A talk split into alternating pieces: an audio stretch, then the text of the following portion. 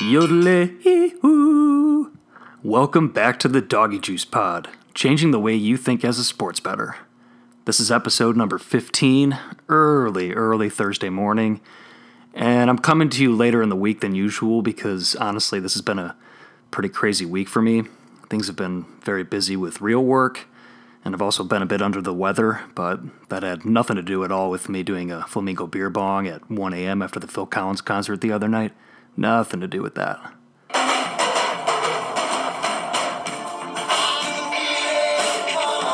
Anyways, no guests in this episode. We do have some guests lined up for you, though, in upcoming weeks. This episode is going to be a handicapping episode. I'm going to get a little more towards the nuts and bolts of handicapping games and how I approach my handicapping process. That's what I that's what I intended to do with this podcast and why I wanted to start it in the first place to share some of the techniques that I've learned and and help create a community who bets smart and has fun doing it. Remember, it's like the stock market but with sports. It's the best way I can describe it. And that's what drew me in and those who see the market differently and invest accordingly win. And as sports betting is legalized state by state and the stigma around it continues to go away, people will realize that if you're educated about this and if you encourage responsible and intelligent betting, then it's good for everyone involved, including the sports books. So, in this episode, I will get into a quick legal update, then I'll jump into some more advanced handicapping techniques, and then I'll have a little look ahead at this weekend's card. But first, here's your sports betting legal update. Last week, New Mexico became the sixth state to welcome sports betting within its borders. Illinois and Indiana both held hearings last week in their respective legislative chambers to discuss sports betting legislation and bring up some potential issues. In Indiana, I am pleased to announce that the efforts by the leagues to implement an integrity fee for their data took another hit. The NBA's counsel, a guy named Dan Spillane, caught a lot of heat for trying to argue in favor of these types of integrity fees which, let's be real, it's just the leagues wanting to put their hand in the cookie jar. But he was quickly shot down by a few representatives who poked holes into that argument. And this is developing news, but yesterday the Indiana Supreme Court issued an opinion favoring DraftKings and FanDuel in a very important case about rights to player statistics and likeness. In a nutshell, um, the case that went to the Indiana Supreme Court involved uh, right to pub- publicity and player likeness, and three former college football players argued that daily fantasy sports operators like DraftKings and FanDuel were violating the law by using their names, their pictures, and their statistics. But the Indy Supreme Court disagreed, saying that the right to publicity excludes information that is of public interest or newsworthy value to another party. And there's also First Amendment concerns at play here, but I don't want to get you stuck in the weeds. But basically, just understand that this result may have an impact on the efforts made by sports leagues and players' unions to control the type of information that these daily fantasy sports sites use, and this can have a carryover effect in the sports betting realm. Regarding Illinois, I'll have another update for you in the upcoming uh, weeks in an upcoming episode where I dive into the state of things in this state with an obvious eye on where things are going to go in the next few months and years. But these are very exciting times, and the updates are literally daily. There's so much news out there. And for any up to date news, I encourage you to check out legalsportsreport.com. Um, that's a very good website, and David Purdum of ESPN is another very good follow on Twitter with up to date news. All right, let's get to some handicapping theory. High football rules! So, over the course of time on this podcast, I'm going to unveil the curtain, so to speak, and show how the sausage is made in terms of how I go about handicapping games and how I've learned to do it over the past few years. It's complicated, so I'm going to peel back the onion one layer at a time. I think that's the best way to do it. So, let's be real here. It's hard as hell to handicap sports. If it was easy or even semi easy, then everyone would do it. But it's, it's not easy. The first thing you have to do is check your ego at the door. Everyone out there is a sports guy and follows their teams and watches games and reads ESPN and listens to Barstool podcasts. There, there are tons of sports guys out there. Everyone is one pretty much. Your coworkers, the guys standing next to you at the bar, the guys you overhear talking about the game on the train during your morning commute. Everyone thinks they know a lot about sports. And honestly, there are plenty of guys out there, and ladies even, who know more about sports than you or I do. But that's okay. That's not what matters. They're the public. That guy who just watched the game and is reacting to what he just saw and will bet him what he wants to see instead of what he thinks is going to happen is precisely the person you want to be going up against. I don't know who said it, but someone said it. If you're not sure whether you're the sharp of the square, you're a square. There really isn't a definition of sharp out there that I can universally find, but to me, a sharp is someone who's able to remove their emotion from it all completely, think clear headedly, and find value in the betting market that the general person can't find or won't find. The next thing you have to do is realize that this is a numbers game. And I've harped on this in the past. I'm not a numbers guy myself, not really, but these types of numbers are the ones that I can get excited about because, I mean, they involve sports. And as the legendary Jimmy Vaccaro says, Joes bet teams and pros bet numbers. And it really is that simple. So, as I've said, I originate in football and basketball. And by originate, I mean I come up with my own numbers. It took me years of tinkering to get this process down. And I would be short sighted if I said that it's all still not a work in progress. I'm still learning every day. And like I said in an earlier episode, when handicapping a game and determining whether you think that there's value enough to invest in it or whether or not you want to make a bet, you have to consider a multitude of factors your numbers, home field advantage and all the intangibles that are involved. I touched on that in an earlier episode.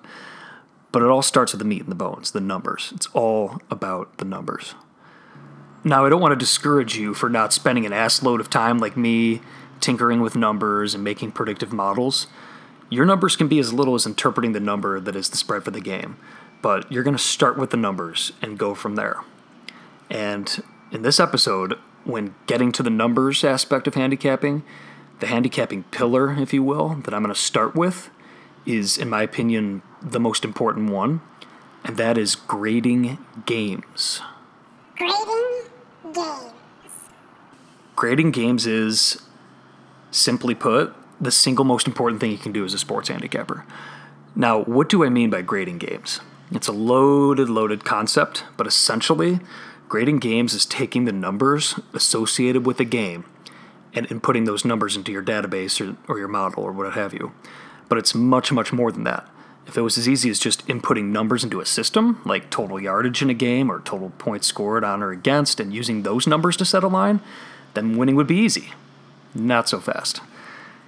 Grading games is a lot more than just looking at the numbers you can take from the box score results of any given game. It's looking past the raw numbers and actually trying to interpret them while also weeding out the bad numbers that may lie and not tell the true story of a game.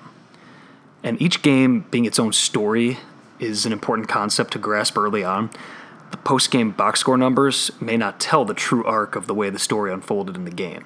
And this story arc concept is one that I learned from the late great David Malinsky, who always stressed that it's not just about the numbers, but what's the story behind the numbers. And he'd always quote a little Shakespeare to illustrate this concept from Hamlet, Act 2, Scene 2. More relative than this, the play's the thing, wherein I'll catch the conscience of the king.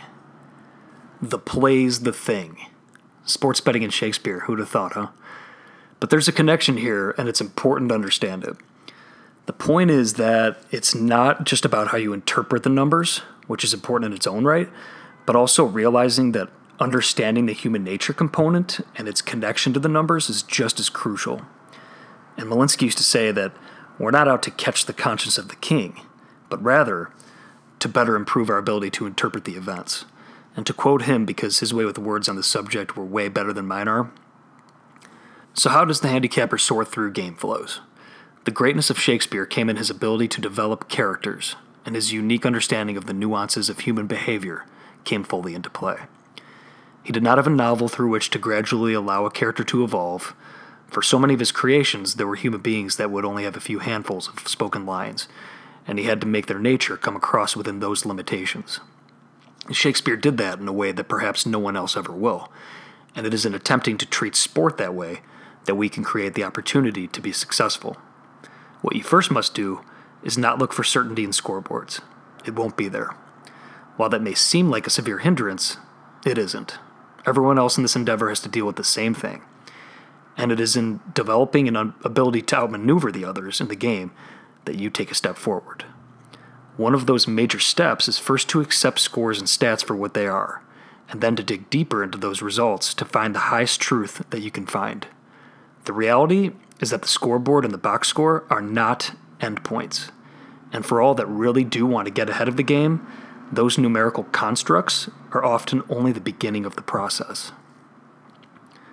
Now, Malinsky was the man, next level. That's why they called him the professor. But understanding that handicapping is as much of an art as it is a science is key. And that handicap and figuring out which numbers matter all starts with grading the games that have already happened. But how do you do it? It's easy to look at the box score and notice the yardage difference between the two teams and jump to conclusions like, oh man, Eli Manning had 399 passing yards against the Falcons. He must have had a great game. Or, oh, the Bucks outgained so and so by 200 yards, so they shouldn't have lost by that many. Doing things like that is lazy. And for starters, one simple exercise to illustrate that this notion is looking at the turnover battle within a football game that can offer you clues as to the story of how that game unfolded, like when the Browns got a plus five turnover edge against the Steelers. But then there's the added caveat that you also have to look at seeing if the turnover difference would have would be predictive moving forward if they played the game again or if it was just entirely random. For the NFL, turnovers are almost entirely random, whereas in college football it is a it's a lot different when teams like Alabama with unique and next level athletic ability, they're almost a lock to get at least one defensive touchdown in each game they play, but that's another story. But looking behind the numbers and ridding yourself of of numbers that can plague your database for each game is what will make the numbers you put into your database or model more predictive for the future. Remove the fluff. If you play fantasy football, then you're probably well aware of garbage yards. Or what about those yards that the backup quarterback gets for half of the fourth quarter in a blowout game? Those stats go into the box score, and many lazy handicappers and even some odds, odds makers out there will use those stats as part of their formulas. And if you can master the art and the science of sifting through those stats and plucking out the bad ones and even emphasizing good ones while noting outliers, that's where you can get ahead of the game. So here's one concept that I will use to demonstrate this approach, and it's very helpful in my football database when I grade out the games. I've learned that for every rushing touchdown that goes for more than 40 yards, I cap it at 40 yards, with the idea being that the added yardage is more indicative of the field position than the relative merits of the play or the way the offense or defense executed that particular play. And I I've heard that some people even attach only 20 yards to any long field end game runs where the defense is stacking the box with anyone or start with everyone and trying to prevent a first down instead of a touchdown. And there's a great deal of merit to this idea in my eyes. If a player breaks an 80 yard touchdown against a crowded box, just trying to prevent a first down, you know, trying to prevent like three or four yards, then it still goes down to the box scores and 80 is 80 rushing yards. But those stats clutter the, the real story. And getting those bad stats out of your database is an example of where you can find the edge one stat at a time. on the flip side, when you look to properly grade out a game and you're looking at the story of the way the game unfolded, it's important not to jump to conclusions. Just because the game was a blowout doesn't necessarily mean that the end game stats shouldn't automatically be thrown out. Like if the favorite won by a lot, were they trying to run up the score? In both football and basketball, there are instances of this happening. Uh, for for example, a team trying to impress the college football committee with a margin of victory, or Another example, a new basketball coach trying to teach his team the way he wants to play and refusing to let up when they're beating down an opponent. Sometimes there are instances when the underdog just gives up once a competitive game gets away from them, but the favorite keeps their feet on the pedal. These types of judgments are key, like when you're looking at, at the game and assessing the stats from the game that you're ultimately going to put into your database or your system, and they ultimately drive the way that your numbers look for a team moving forward. So it's very important to look at which numbers matter. I mean, first half numbers usually always matter. Um, garbage yards at the end of the half being the exception, but it's really more the end game stuff that you really got to look at. But for me, I grade out each NFL game because it's it's manageable for me, and I pay a small amount for stats on some sites that I get some propri- proprietary analytics from that me or any one person simply just doesn't have the time to compile on our own. The NBA, well, good luck sifting through all that. There, there's a lot of numbers out there to be found, but so much of it is fluff since the player rotations are up in the air and teams openly tank. This year, the NBA has been it's been a very interesting start in the NBA in, in uh, terms of scoring and the apparent memo to the referees to, to, call the hand checking even more vigorously, but I'll save that for a future episode. Um, but grading games in college football and college basketball is a different story. I pick and choose there. Obviously, I don't have the time to do all of them, but I do use trusted sources who I trust to grade the games properly uh, for those statistics. And if you're like, well, how the hell do I find the time to grade games and put numbers into a database? If I if I can offer only one piece of advice here, it's to focus in on one very specific sport and even more directly, one specific division or conference within a sport.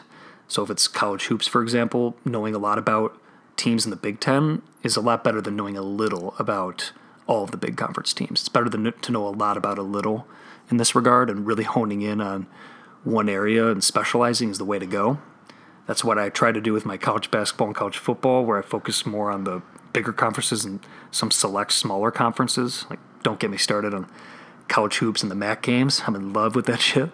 But when it comes down to it, your numbers for your database or however you want to use the numbers all stem from the box score game numbers from the team and or player's performance on the field and grading these games and sifting through the numbers to try and find the truth in them is where you want to start as a sports handicapper. It seems daunting, but it's it, it's there for the taking. You can do it. If I can do it, you totally can. Football Outsiders uses a fantastic variation of this where they take things a step further and grade out every play in every game. In short, they deem a football play as successful or a failure, not based on the total amount of yardage gained or lost on the play, but rather within the construct of what the expectations were going into that play. So, for example, let's say that for one play, a team gains 15 yards on a run play, and in another play, that same team gains four yards on a run play. Well, you'd think the, the 15 yard run play is obviously the more successful play, duh, right? What if I told you that the first run play, the 15 yarder, came on third and 25, but the second play, the four yard game, came on third and two? That changes the story a bit, doesn't it? That's the basic premise behind what Aaron Schatz and Football Outsiders do. Um, that's some next level stuff that they do because they, they go out and grade every play. They they literally a lot of their statistics. Uh, I use them because they actually take the time to go through and grade out every single play, which takes time that I simply don't have. Um, but the issue here is that this is information that is not lost to the odds makers or even other bettors who use these numbers to bet into the market. So even going through and grading out each play is just the starting point. But otherwise, there's a ton of infor- information out there, free information uh, for you to find. Your challenge, though, in today's day and age, is even harder than, than ever before. But your challenge is to sift through the utter bullshit out there and find information that matters and stuff that the general person is not necessarily going to see. That's where you find the edges, that's how you win. But there are some great sources for very sound um, statistics that you can plug into your own formulas for college basketball. Ken Pomeroy's rankings are pretty much the holy grail. Um, odds makers everywhere rely on on his rankings so much, and his ratings are just they're very good. He literally moves lines. Uh, for both college basketball and college football, Jeff Sagarin is one of the best ratings guys out there. And as I've mentioned before, Warren Sharp is doing incredible things over at Sharp Football Stats and sharpfootballanalysis.com. He's the premier totals guy out there in the in the NFL, in my opinion, and his thinking is so next level that if I if I became GM of the Bears, he's the first person I would hire. Kind of like how Mark Cuban just hired Bob Voulgaris, a professional sports bettor, to be the director of quantitative research and, and development for the Dallas Mavs. That's what I'd do with with uh, Warren Sharp. But Anyway, I understand that I'm introducing a very confusing and complicated concept for some of you grading games. Um, it's not as difficult as it sounds, and the key is not to be overwhelmed by it and just take it one step at a time. Take all of your take all of your problems and break them apart. To quote uh, Jack White. In an upcoming episode, I will delve even more into this and, and the process of grading games, and also the process of setting totals as well just as a tease, setting totals in the NFL has a lot to do with yards per play and a team's pace of play. And in basketball, it has a whole lot to do with pace and points per 100 possess- possessions. But I won't jump into that today. But I will have more on grading games and what the numbers matter for what numbers do matter for my model and how I go about the numbers in upcoming episodes. It's it's the bread and butter, baby. All right, it's time for some look aheads at the upcoming slate in college football and the NFL. Yeah, baby. Dude, I can't believe it's going to be week nine of the college football season already. Where's the time gone? One of my top recommendations on last weekend's podcast was taking the points with Purdue at home as they hosted Ohio State. And the Boilermakers' 29 point victory over the Buckeyes was the third largest by a non ranked team over a top two opponent in AP poll history. So for Purdue this week, they go to visit Michigan State um, in Michigan. And I think this is a classic letdown spot here after the big home victory for the Boilermakers.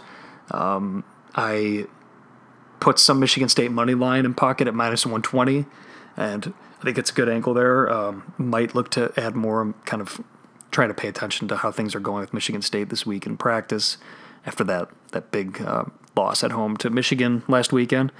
And there's another blowout spot, um, or at least a letdown spot. Sorry, not a blowout spot, a letdown spot that's in play this week uh, involving Washington State coming off their first college game day win in Pullman over Oregon last Saturday night. Um, probably going to lay off fading Washington State because they, they visit Stanford and they're getting three points at Stanford this weekend, but I think Washington State, from what I've seen, um, they could be the real deal. If anything, I will look at Stanford first half in that one because Stanford, when you look at their fourth quarter stats, it's oh my god, it's terrible, and, and I think there's a pretty big coaching edge there uh, for Leach and Washington State um, after halftime. So I might look at Stanford first half, but otherwise, taking a look at Michigan State hosting Purdue on the letdown spot angle. We have a triple revenge angle for South Florida catching a touchdown against Houston this weekend.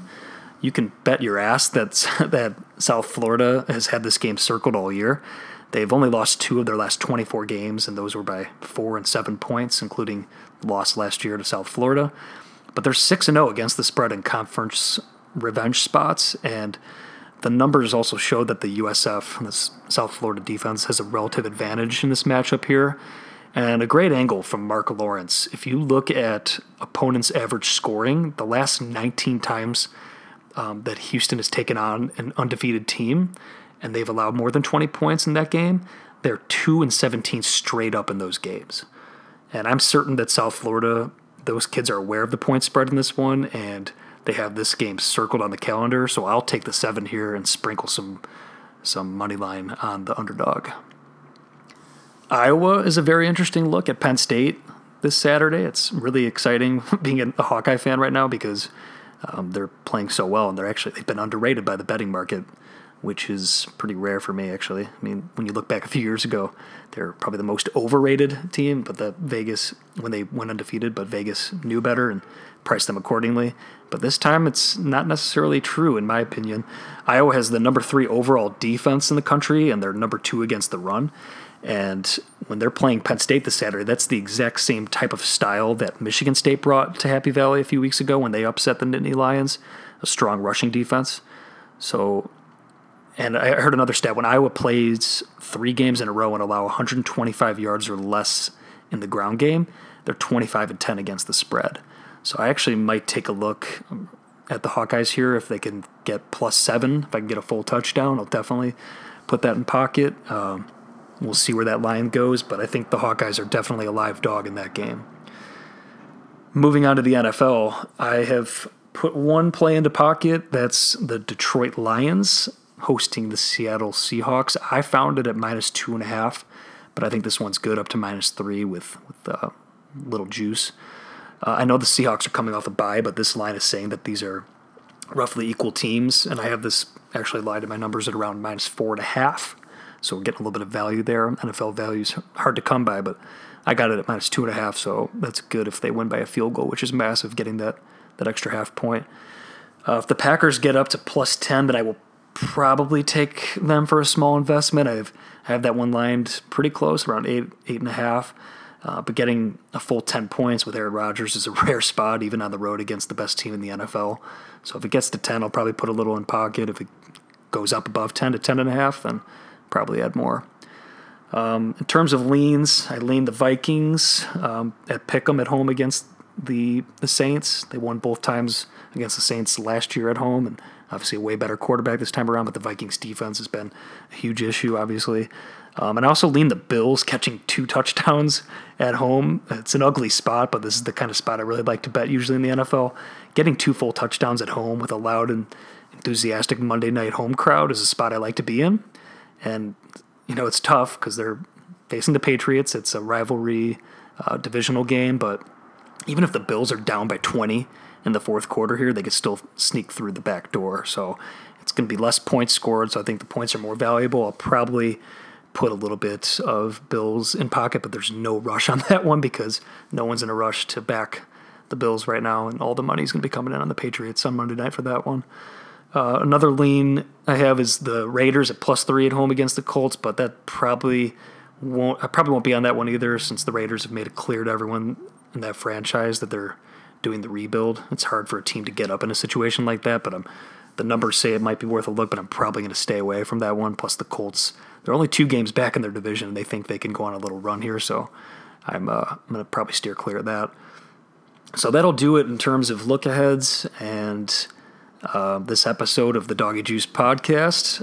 Thank you for listening. I'll be back later in the week with a more in depth look at the weekend card in college football in the NFL, and we'll also be back with some new guests the next few weeks. Just a quick reminder the Doggy Juice Challenge. I post the lines for the Super Contests variation that I take part in on my Twitter and Instagram at Doggy Juice every Thursday afternoon. All you have to do is just send me your favorite five games against the spread if you go 5 and 0, you win a $25 Venmo prize. Just include your Monday Night Football total score as the tiebreaker uh, in case more than one guy or lady goes 5 and 0. We've already had someone do it. And a few weeks ago, we had Zizzle Bizzle go 5 and 0 and win the $25 Venmo prize. So hope someone else does it soon. Hope someone wins. Otherwise, I will. Um, I'll be back in a few days. It's good talking to you guys. Good luck with your action. I'll talk to you soon. Doggy Juice out.